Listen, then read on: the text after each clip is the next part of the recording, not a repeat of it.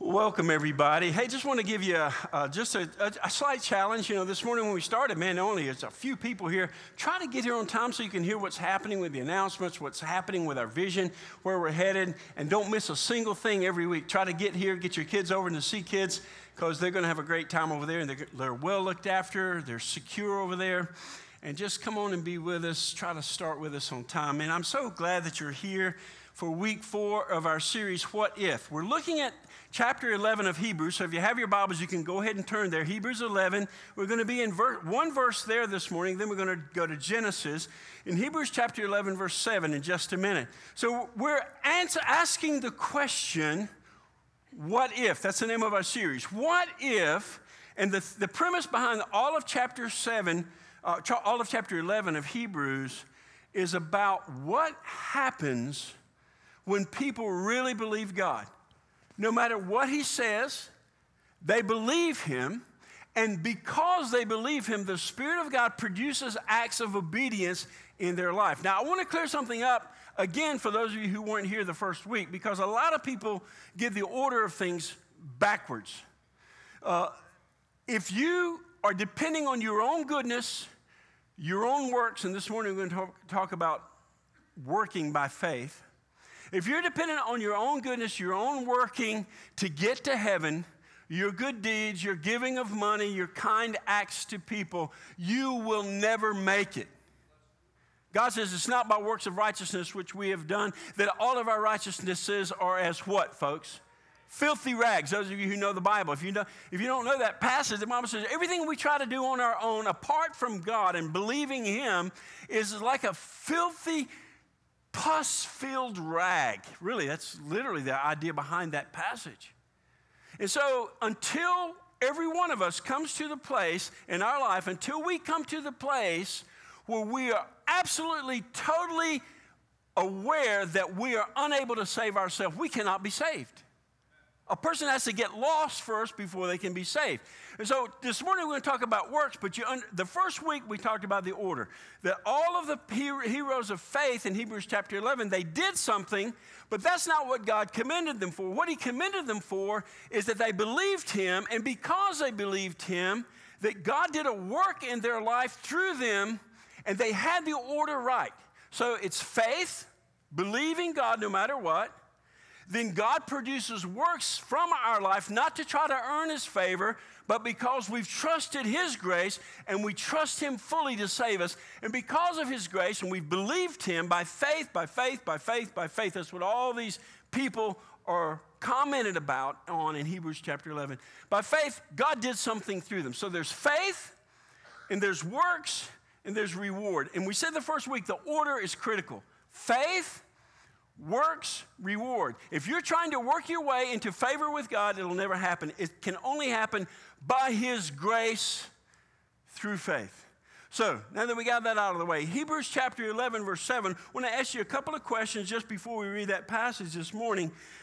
As long as we're understanding faith, works, reward. Faith, works, reward. Say it with me. Faith, works, reward. Faith, works, reward. Most of the world has this order out of place.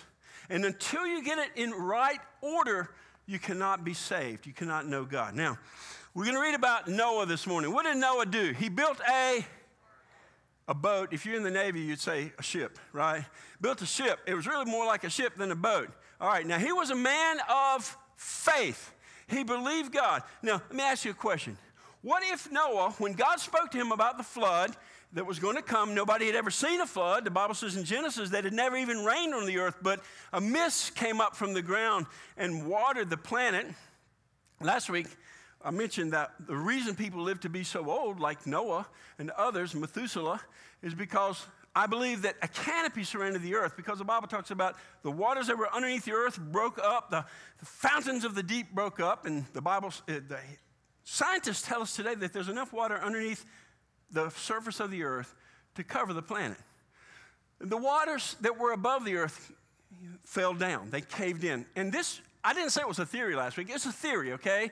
Nobody was there to prove it, but the Bible seems to indicate that there was this climate that was controlled by this canopy around the earth. And when it caved in, the world was covered and the mountains shot up later. All the pressure of that water, the tectonic plates underneath the earth, they broke, and Mount Everest shot up to uh, the height of a jet plane. It didn't used to be that big.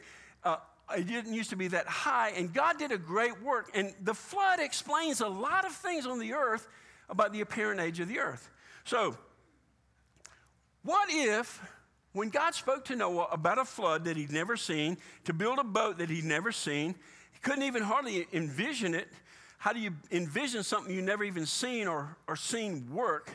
What if, when God spoke to Noah about this flood, about this coming judgment, about this ship, that Noah said he believed, but he never picked up a hammer? He never sawed down the first tree. He never built a boat. And on the count of three, I want you to all tell me what would have happened to Noah and his family. One, some of you can't count to three. Okay, okay on the count of jump, no. One, two, three. They would have drowned, they would have perished.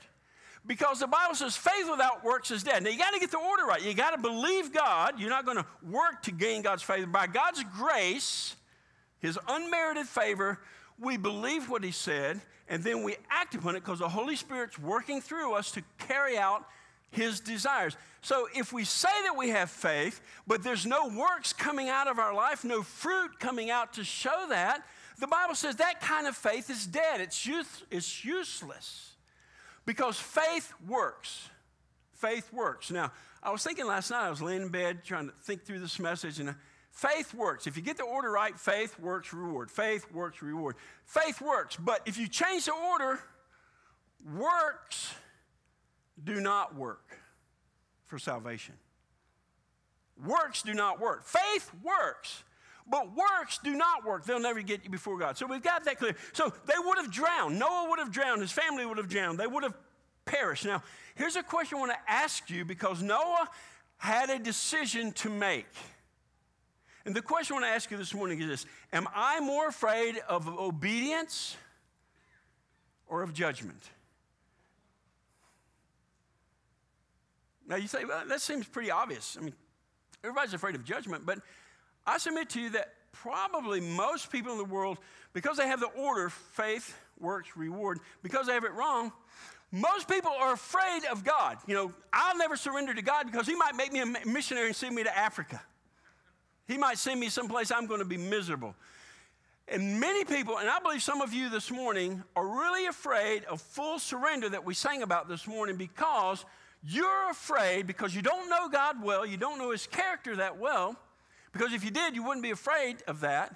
You're afraid of what will happen if you obey completely by faith. You're afraid what God, that might mean for you.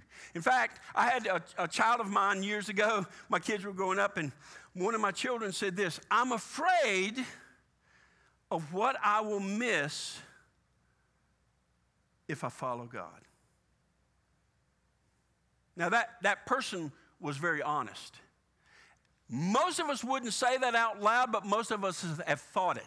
If I follow God, then I'm going to give up premarital sex because God says one man, one woman, one lifetime in marriage. I'm afraid that if I follow God, maybe I won't have all the riches that I really see myself having someday.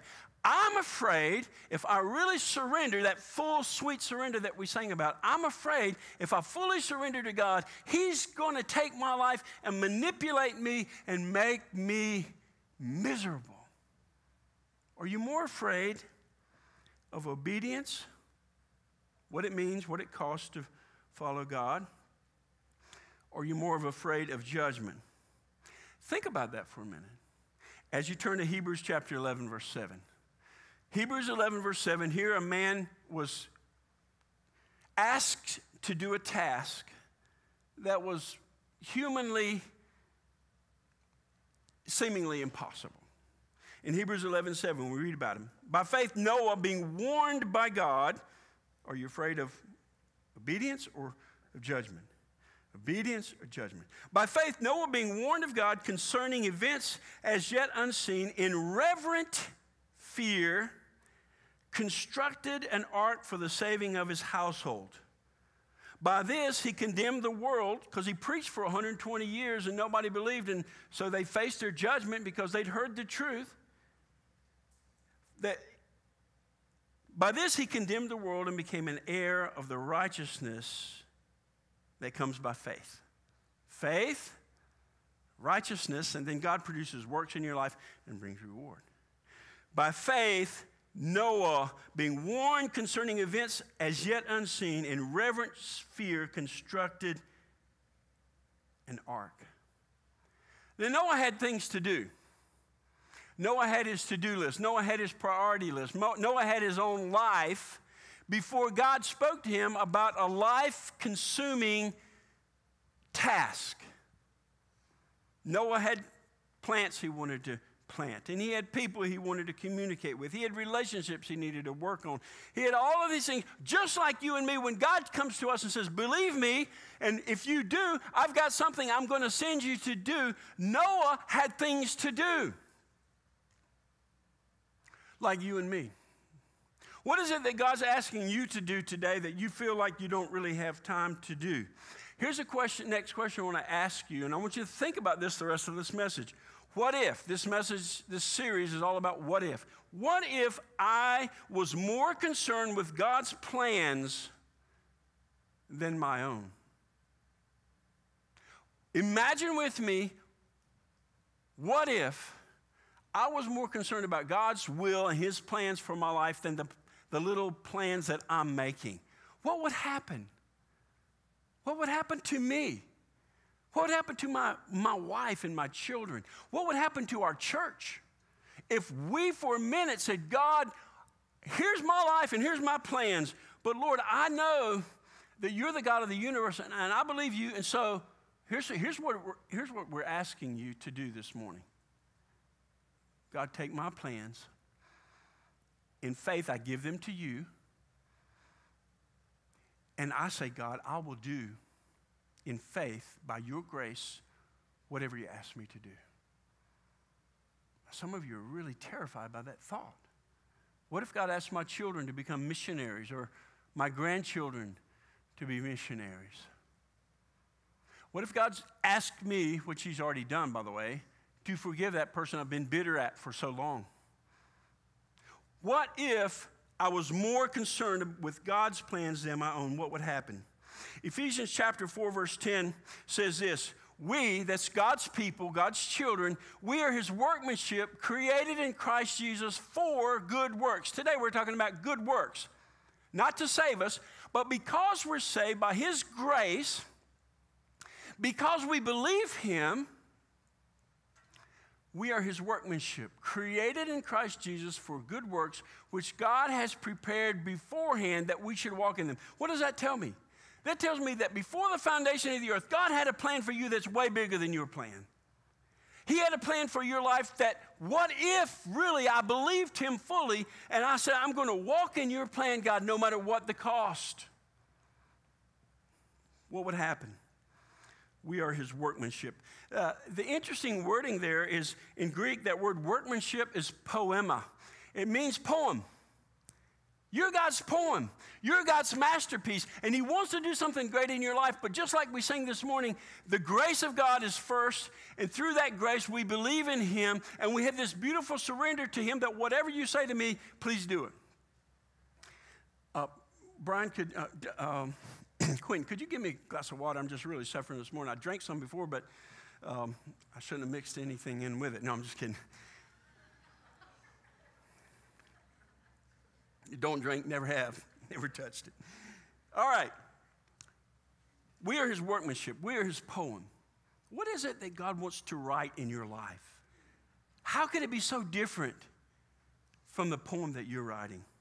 Now we go to Genesis chapter 6. And just before we go there, here's the first thing I want you to remember this morning My faith is invisible until my works bring it into sight. That's what the Bible teaches. Faith is the substance of things unseen, the evidence of things hoped for. It's substantive, it's evidence. Thank you so much, Quentin. Thank you.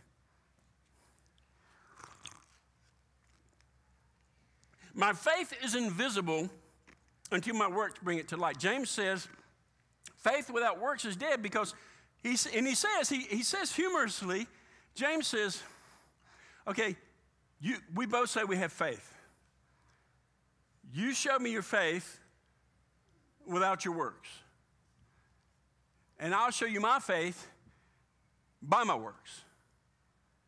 How do you show faith without works? It's impossible. It's intrinsic. It's inside of you. It's built in. It's something in your mind, in your head, in your th- thoughts, in your heart. But if it doesn't translate into the way that you live your life, it's no good for anything. Faith without works is dead. My faith is invisible until my works bring it into light. Like Noah, if we say we believe God, but we don't do what he says, do we really believe God? The answer from Scripture is no. So now, Genesis chapter 6, we get to this passage where the earth is so wicked, and God decides to do something that we can't even hardly imagine. And these little paintings and drawings that we put in nurseries of this little cute little boat and the cute little animals filing in, it doesn't depict at all what really happened. The whole earth was judged by a flood, and everybody but eight people perished in the waters. Genesis chapter 6, verse 15, verse 5 says, The Lord saw that the wickedness of man was great in the earth. Does that sound like today? Does that sound like today? The wickedness of man is great in the earth. And every intention of the thoughts of his heart was only evil continually. Does that sound like today? The Lord regretted, wow, this, this verse blows me away. It made him sad. The Lord regretted, it made him sad, it broke his heart that he had made man on the earth and it grieved him to his heart. God is saddened by man's rebellion against him. Grieved him to his heart. Verse 7. So the Lord said, I will blot out man whom I've created from the earth, face of the land, man and animals, and creeping things and birds of the heavens for I am sorry, I'm sad. That's another way of saying I'm sorry, I'm sad that I've made them. But now here's the first real recording of the word grace in the Bible in some translations. Here it says, Noah found favor in the eyes of the Lord. Favor is grace. Some translations say grace. Noah found grace. Noah found favor in the eyes of the Lord. Grace. It all starts with his amazing grace that we sing about. Noah found favor in the eyes of the Lord. These are the generations of Noah. Noah was a righteous man. That doesn't mean, doesn't mean he was perfect. It means he believed God and his faith was counted for righteousness. He was a righteous man. He was blameless in his generation. Blameless doesn't mean perfect, it, it means he lived his life and he demonstrated his faith by his works. Noah walked with God. Talked about Enoch last week, a man who walked with God so closely, one day God just took him on home to heaven, raptured him, a picture of what's going to happen to some people when Jesus comes back again. Noah walked with God in verse 10. Noah had three sons Shem, Ham, and Japheth. The earth was corrupt, it was vile in God's sight. And the earth was filled with violence. And God saw the earth, and behold, it was corrupt, for all flesh had corrupted their way on the earth. And God said to Noah, I have determined to make an end of all flesh, for the earth is filled with violence through them. Behold, I will destroy them with the earth. Make yourself an ark of gopher wood. Make rooms in the ark and cover it inside and out with pitch, like a tar type substance. This is how you are to make it. The length of the ark is 300 cubits, its breadth is 50 cubits, its height 30 cubits. Make a roof for the ark and finish it to a cubit above and set the door in the ark on its sides. Make it with lower, second, and third decks, three decks on board. For behold, verse 17, I will bring a flood of waters upon the earth to destroy all flesh, in which is the breath of life under heaven. Everything that is on the earth shall die, but I will establish my covenant with you. And you shall come into the ark, you and your sons and your wife and your sons' wives with you. Noah, verse 22 now, let's skip down to verse 22. Noah did this, he did all that God commanded him. Would you pray with me? God, sometimes we are afraid of obedience because really, Lord, we just don't know you well. If we knew you well, Lord, we would know that your plan for us is far greater, far more joyful, though filled with trials, than a life without you. I pray that, Lord, every one of us, starting with me, would go from this room today determined by your grace through faith to do the work that you've called us to do and to look to you for the reward. In Jesus' name we pray. Amen. So he built this ship 150 feet long. Uh, for some of you who are like my wife and are, are worthless on distances, my, my, daughter Rosie and I joined the Y. And so there's the town Y, and then the, uh, uh, which is the express Y, and then there's the one out a little bit further, out near, Nick, near Dixie Donuts, which is an interesting placement of a gym. She was telling, Ro- Rosie was talking about how to get back and forth and so forth, and Joanna said, Well, that's like 20 miles from our house, which we live right in town. She has no concept of distance, all right? So if you have no concept of size and space, this boat, this ship was 150 feet long. That's one and a half football fields long. It was, it was 75 feet wide. A football field, I think, is about 40 or 50 feet wide. So it's three quarters of the length of a football field wide, uh, and then 45 feet high, almost five stories high.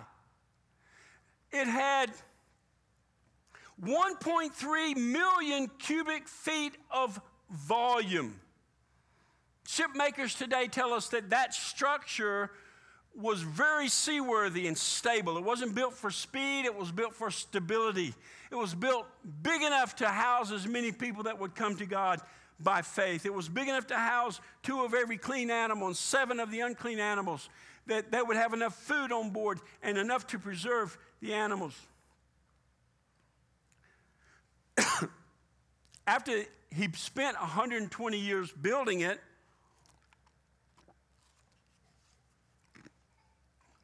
spent 377 days on board ship. How many of you were in the Navy? Raise your hand. Anybody in the Navy? I mean, I can't. You go on a ship, it's one thing. You go on a submarine, you ever been in a nuclear sub? I mean, the, the tightness of those quarters. Would, can you imagine being on an ark 377 days with all those animals?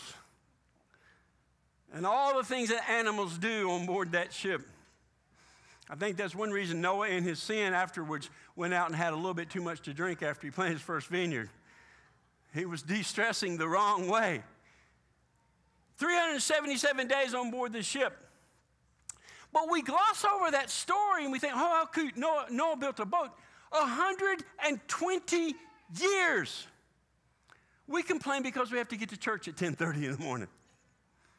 We complain because we have to work hard at a job for maybe 30, 40 years and then retire. And we, we have a job in the air conditioning, a cushy job. Uh, maybe it's not so hard physically. For 120 years, Noah had to experience the hard, hard labor that some of you are involved in building and rebuilding and shaping homes and reshaping homes without power tools. The first greatest act of faith was cutting down the first gopher tree. He said, make it of gopher wood. He had to cut down all these trees by hand. Now, we believe also a theory that guys were bigger than. We read about Nephilim in the Bible and these giants in the Bible. We believe because of the richness of the oxygen in the universe and the, the quality of life that probably people were a lot bigger and stronger. They were at the deep end of the gene pool. And they were big, strong guys, but for 120 years they took hand saws and sawed down trees enough to make a vessel with 1.3 million cubic feet of volume. Hard, intense labor. Kind of brings into perspective the things God's asking us to do, makes them seem not so big, hey?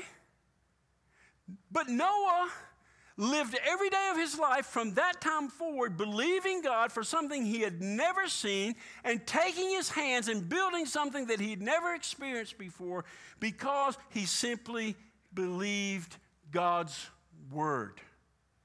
The first thing we said to you to write down this morning is my faith is invisible until my works bring it into light. Now I want you to, to write this down. My faith works in response to God's word. My faith works in response to God's word.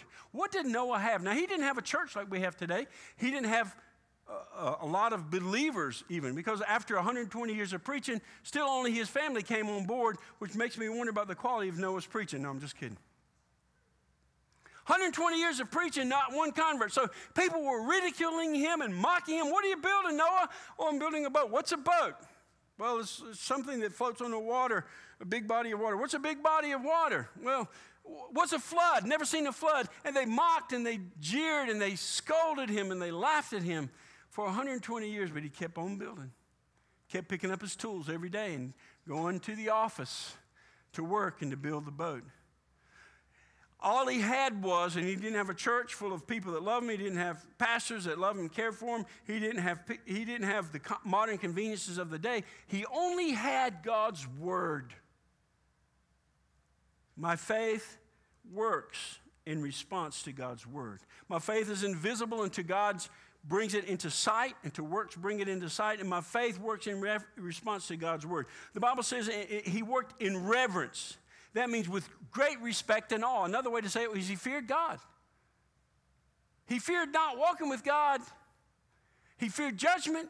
He feared not obeying God more than anything because he loved God and he trusted God. But all he had was God's word. And in reverence and great respect and awe for 120 years, he built his ark.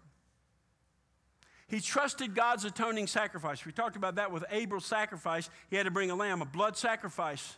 People laugh at us today when we talk about the blood of Christ being able to cleanse us from all sin. Well, they laughed at Noah in the same day. And he, he trusted in God's atoning sacrifice. You know, pitch, pitch, that tar that he used to fill the gaps and cracks, and it's kind of like a modern day, I guess, um, silicone, you know, for water. And so he sealed the cracks in the ark with this for 120 years. You know, pitch has the same root word in Hebrew as redemption. Like the pitch kept the judgment waters out of the ark and allowed them to, to be buoyed above the water and to, to experience salvation, so the blood of Jesus Christ, God's Son, keeps the judgment waters out of our life. Do you know Him? Do you trust Him? Noah trusted Him no matter what. And he did all that God said.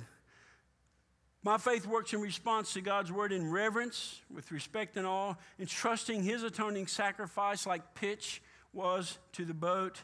Jesus Christ's atonement is to us, and doing all that God said.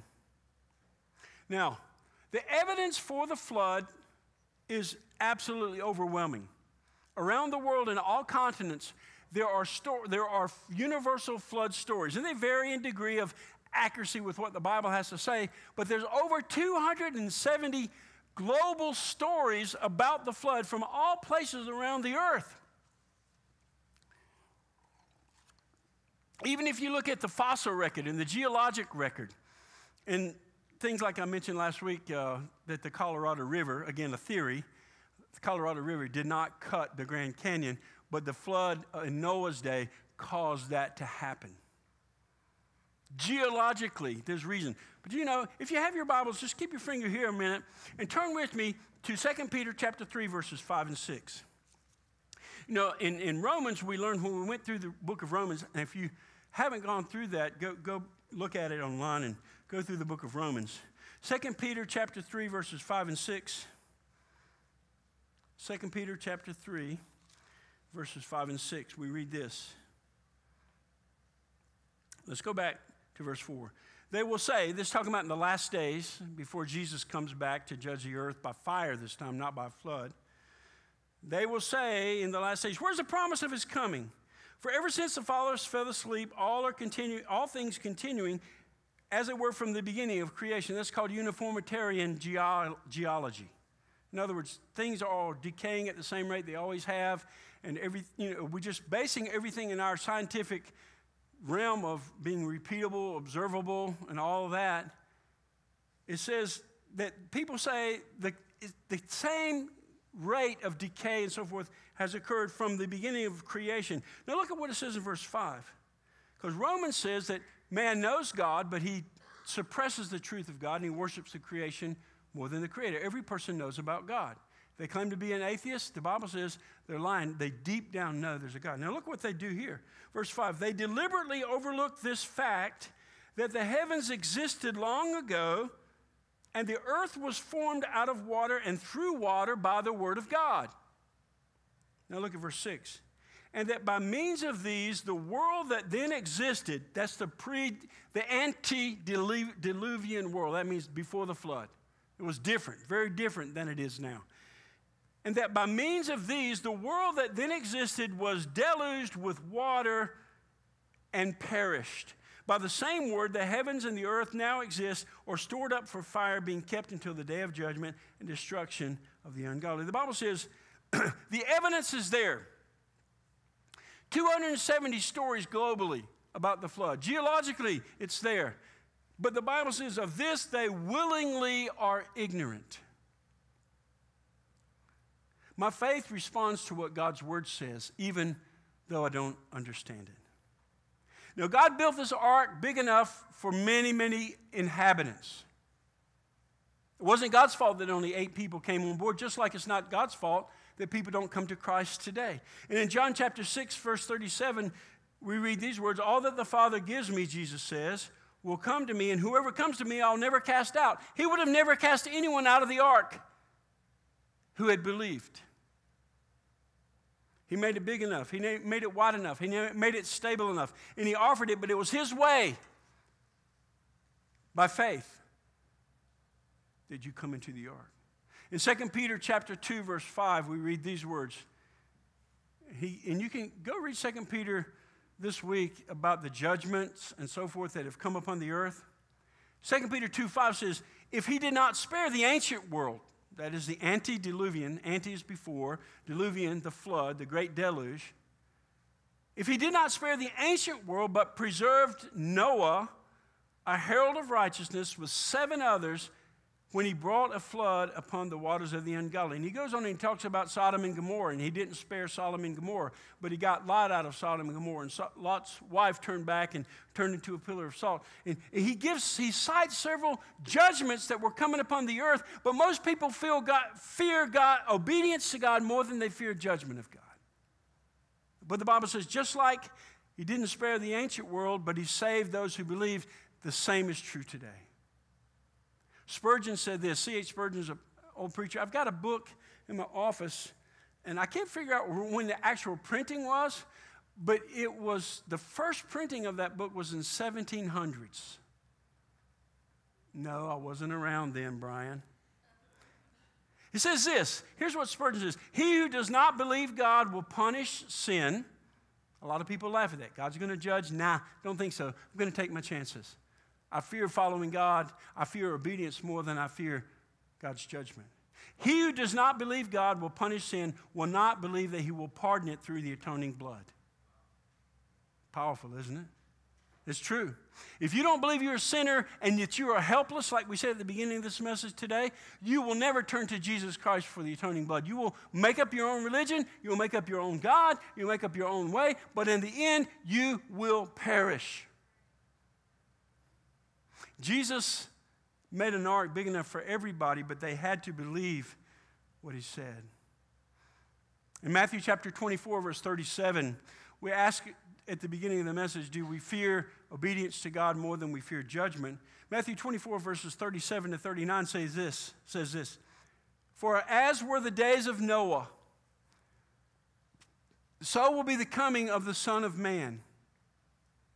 Judgment came, Judgment will come for those who don't know Jesus. Jesus is coming back. So will it be in the days of the coming of the Son of Man. Verse 38 For as in the days before the flood, they were eating and drinking, marrying and giving in marriage. Now, those are not bad things. He's just saying they're just going on about life doing the usual routine things, not considering God's plan, not considering God's judgment, not considering believing God, not considering putting their faith and trust in Him alone, and not doing the things that He asked them to do. They were just going about life with their own plans, more concerned about their own plans than they were about the plans of God. Until the day when Noah entered the ark.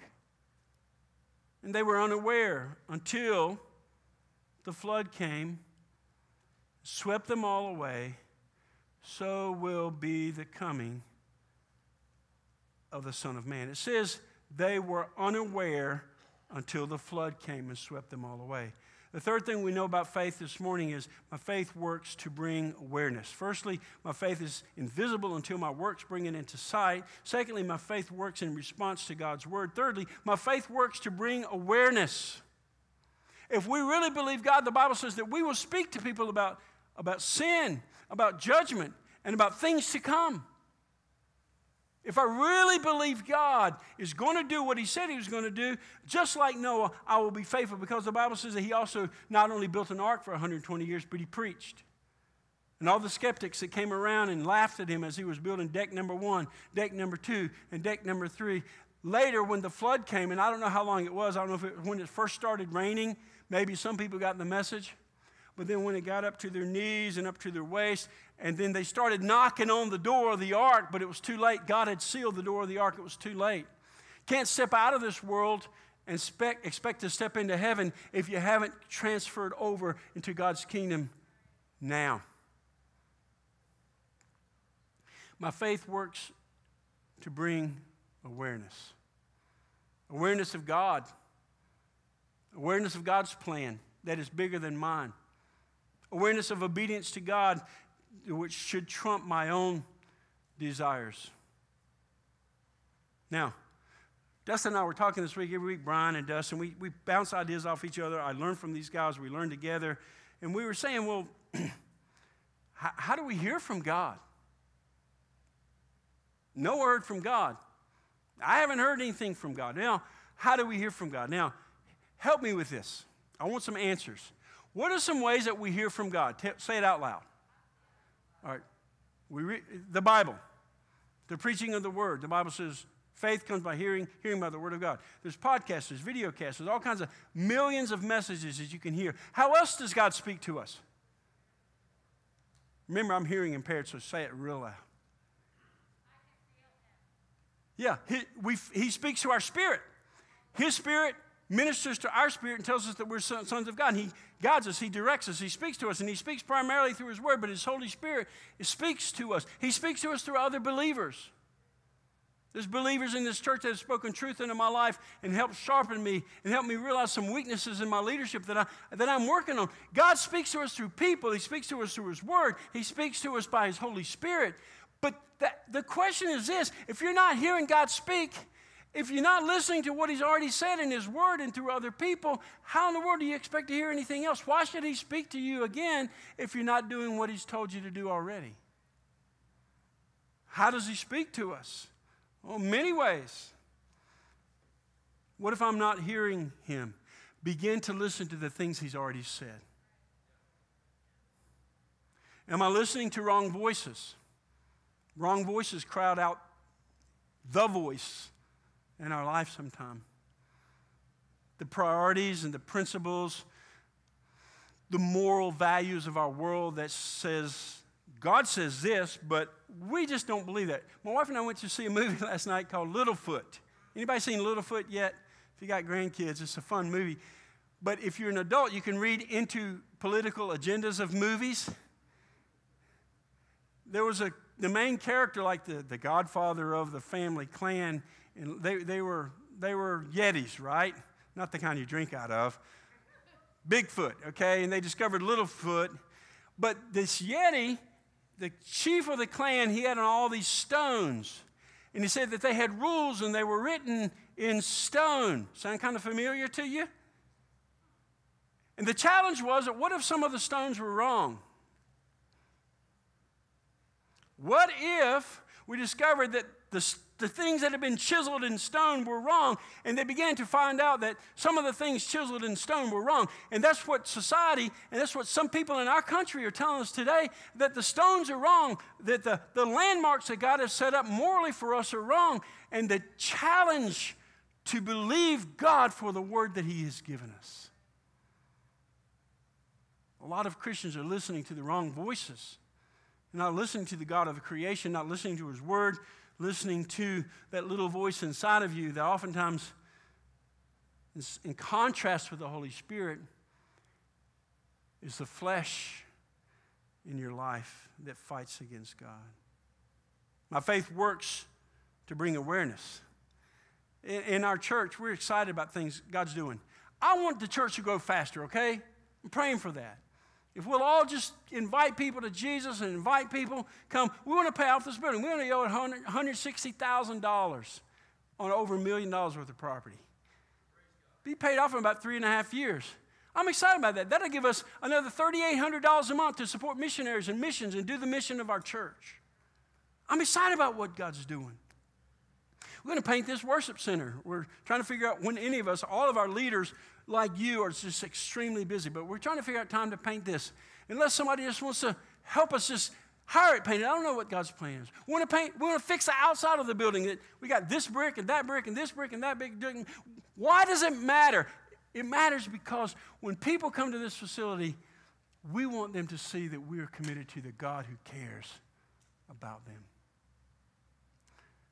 What if God's plans trumped my plans? My faith is invisible until my works bring it into sight. My faith works in response to God's word. My faith works to bring awareness. And lastly, my faith works to bring endurance. We've got to stop being Christian wimps. This, this week, these last few weeks, we've seen somebody who I believe was a good, godly man just get trashed and despised. And I'm not going to get into the politics, but listen, folks, he weathered the storm, and now he's going to serve on our Supreme Court. We need to pray for all our Supreme Court justices. Whether you agree with them or not, you need to pray for them. But there had to be some sort of endurance. I, my wife and I were saying, I would not want to run for any political office for all the chi in China.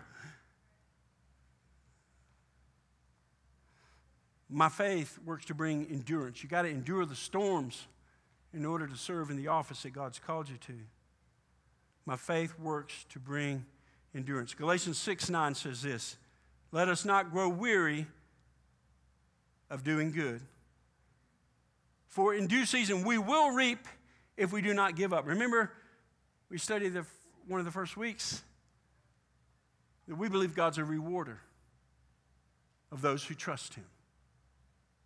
But we have to endure. We have to be strong. We have to endure hardness as a good soldier of Jesus Christ. My faith brings endurance. Here's a quote I want you to write down. I want you to think about it all week long. Because we ask the question what do you fear more, obedience to God or judgment? Here's a quote My obedience is costly, but my disobedience costs far more.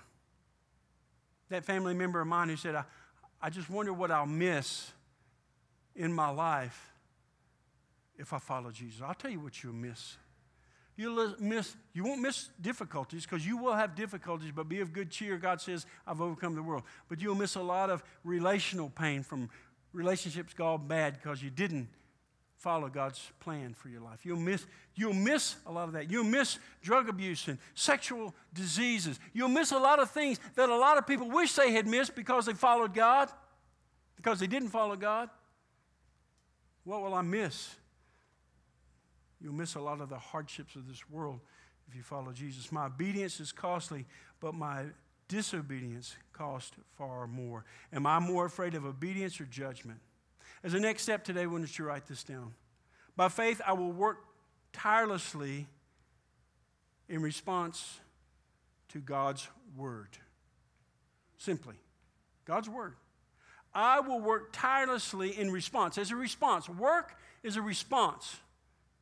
We believe God, and He produces work in our life because we've believed in Him. He's counted us righteous, and now He produces works in our life. I will work, by faith, I will work tirelessly in response to God's word. What if I was more concerned with God's plan than my own? What if? What would happen? Well, Jeremiah tells us the heart of God. The book of Jeremiah God says, I know the plans that I have for you plans for peace and success and prosperity. Not the prosperity gospel, but because you're walking with God and you know God and your life has purpose and meaning. I know the plans I have for you thoughts of peace and of blessing because I love you. What if? What if there was no cost too great to pay because of the faith I have in Jesus Christ and in His grace in my life? God might be calling some of you to the mission field. He might, he's definitely calling all of you to go across the street and tell somebody about Jesus. He might be calling your children to become missionaries. You, you willing for that? For them to go to Papua New Guinea or someplace like that to serve God with their life. Beautiful surrender. Would you pray with me?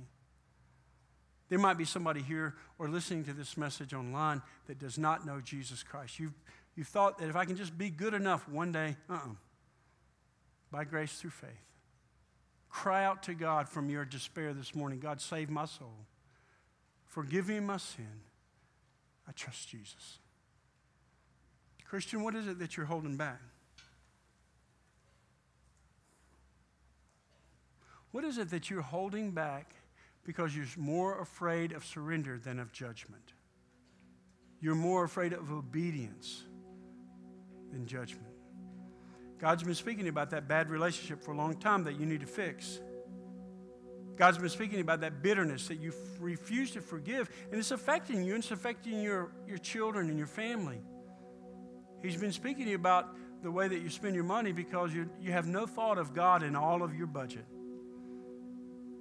He's been speaking to some of you about the moral life that you're living that doesn't line up with what you say you believe. Would you surrender completely to Him today and trust Him to do great things through your obedience because of your faith, because of His grace? Lord God, help us to do now what we'll be glad we've done when we stand before you in eternity. To obey is better than sacrifice. In Jesus' name we pray. Amen. Would you stand with us as we sing?